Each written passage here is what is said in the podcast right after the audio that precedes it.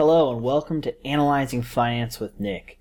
This topic kind of dives into some sociocultural issues, but it's still heavily related to finance and economics. And this is what I call the social depression that we're going through right now. And as a byproduct of it, has developed is something I call the cynical industrial complex. Uh, I'm going to go into what is the Great Social Depression, why I think it's happening, what who benefits from this, and what can be done about it, if anything should be done about it. So, as of when I'm recording this, the U.S. economy seems to be wobbling a little bit. However, a lot of the phenomenons, when I started researching this topic in 2018, were happening even when economic conditions back then were probably in the best shape in the U.S. that they have been since the late 1990s. Uh, real GDP has grew an average of over 2.3% since 2018. Um, and during the beginnings of this, again, pre pandemic, inflation was low at 1.8%. Now that it's higher, it actually will probably make a lot of these trends I'm about to mention worse. And service PMIs have basically been robust, with the exception of the pandemic. And unemployment rate is at below 4%, and it's at the lowest really it's been since the 90s tech boom. Uh, the outperformance really in the U.S. has been notable this whole time, with the U.S. dollar being strong, the U.S. really being the only developed economy that's been able to get shorter term interest rates above 1%, not just currently, but even in last cycle when inflation was lower. And the gap between the US and the average OECD country's GDP per capita is also at highs in favor of American incomes. Uh, with lower immigration levels, real wages have even really begun to rise and have been on a solid uptrend between 2017 and this year when inflation kind of overtook them. And U.S. stock prices did well at the beginning of this great social depression. Now they're hobbling a little bit.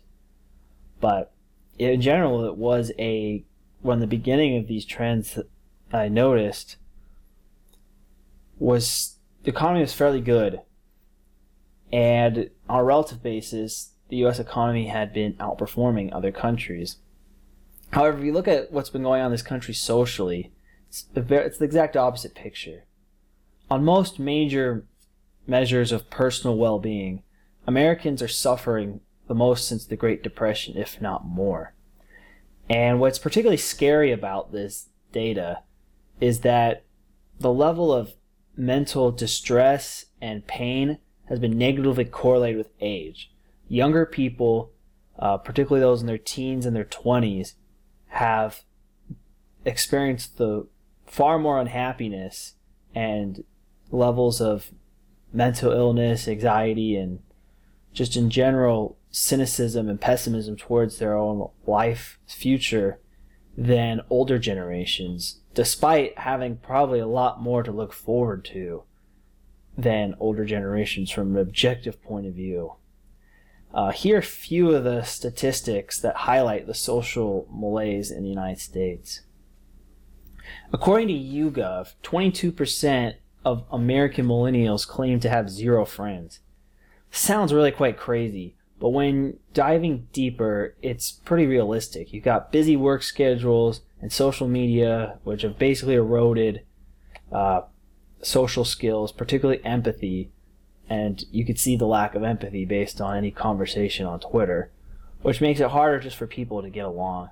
And I think the internet has created the nichification of culture where people only want to associate with people who have like their exact political views and eating habits and a variety of other things, which makes it hard to make friends.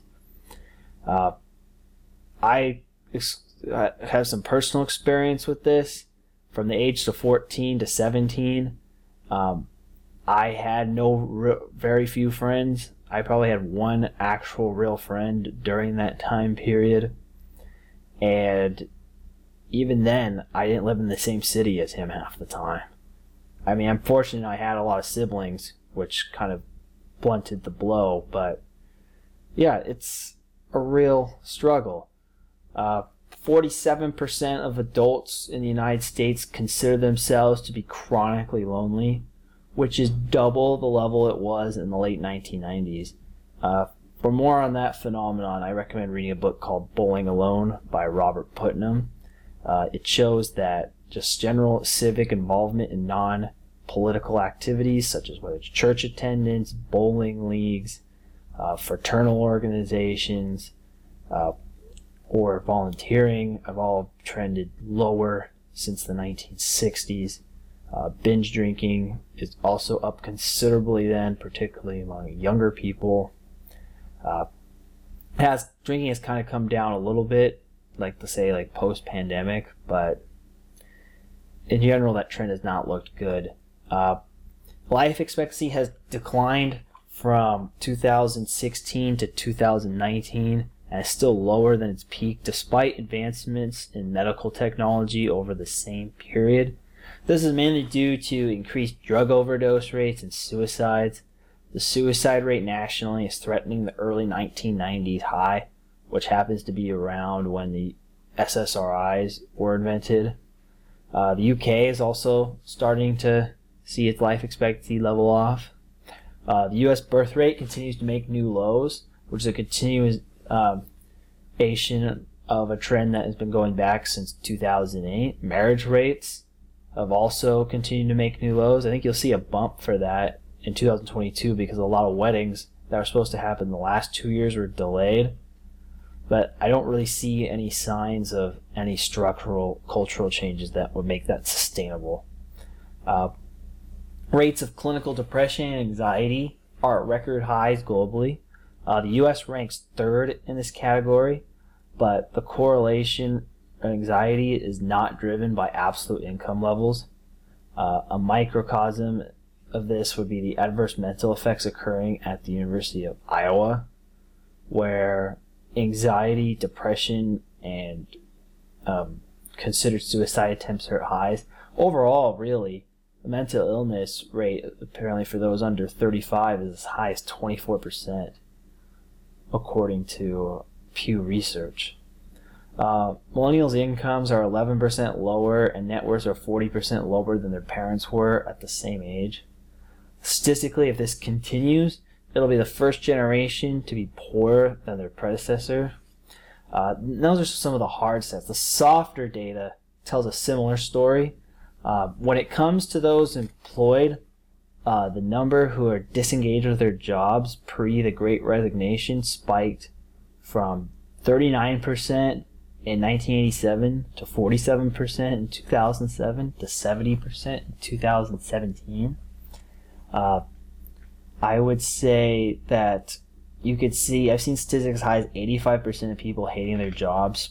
Again, pre great resignation. I think that this has changed somewhat with the strengthening of the labor market um, in terms from an employee's perspective.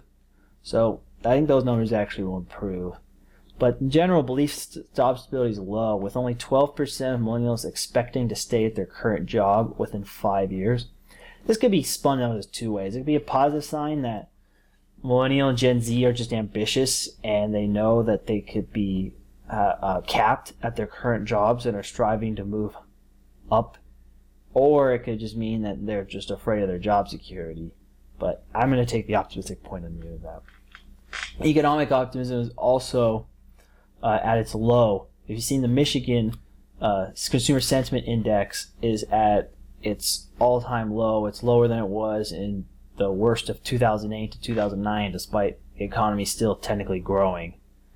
Uh, you see a lot of um, younger generations giving up on classic traditional success markers such as owning property or entrepreneurship or becoming a pillar in their community or financial goals in favor of experiences such as traveling more or attending music festivals or placing their um, self worth not in their accomplishments but in their identity. And I'm not going to get into that because I don't want this video to be taken down. But either way, it's it's showing a broader pain that's going on there. Uh, this is not really due to just demographers saying that they're favoring experiences, but I think it's really just an abandonment of hope towards the financial future to afford the more traditional markers of success. Um, and even with, um, again, the wage situation the way it is, people just don't believe that things are good out there. The lack of social confidence also led to peak nihilistic sentiment. Um, you basically have hobbies have been fundamentally replaced by social media. Uh, one of the most popular TV shows among millennials, Rick and Morty, is entirely based off of a cynical nihilist point of view. Uh, uh, so yeah, Rick and Morty is one example of nihilism. The other example is really you have end of the world apocalyptic views of what's going to happen to both the United States and the world as a whole. They vary depending on what side of the aisle you're on. People on the right generally are afraid of political and social and ethnic strife destroying the nation, whereas you have people on the left fearing that climate change is really just going to cause the world to end in a decade. Whether you think it's going to end due to social tension and civil unrest or due to uh, climate. It's the it's the idea that people really think that we're at the end of an age and an apocalyptic world is more of the issue I'm trying to point out here. Uh, you've seen a lot of radical political proposals on both sides of the aisle.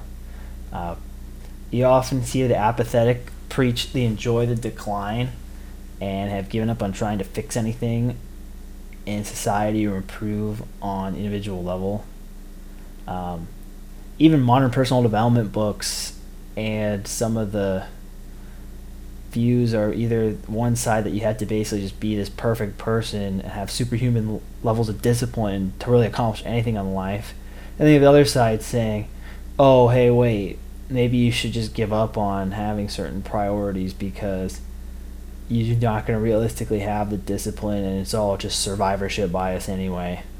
So you even have these extreme schizophrenic views on whether you should even try hard in improving your current situation. Uh, and it's also really kind of starting to be um, influenced somewhat in the financial markets. Uh, but we're seeing stocks and bonds both fall together, and the whole movement of crypto, even in the last generation, is really people are buying Bitcoin as a bet on societal and economic collapse. It wasn't really a bullish case of optimism, and even when people were buying stocks, it wasn't a bullish case. It was a bull. It was a bearish case that the central banks would bail. Every, things would be so bad, the central banks would bail people out, and so you had to buy anything in order to keep up with the inflation or hyperinflation.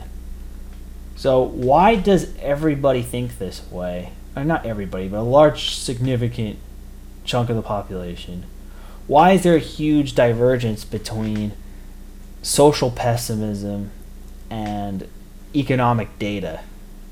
I mean, the economic data might start to catch down due to uh, inflation, but even though you've seen the misery index rise, the perceived misery and social statistics still are worse.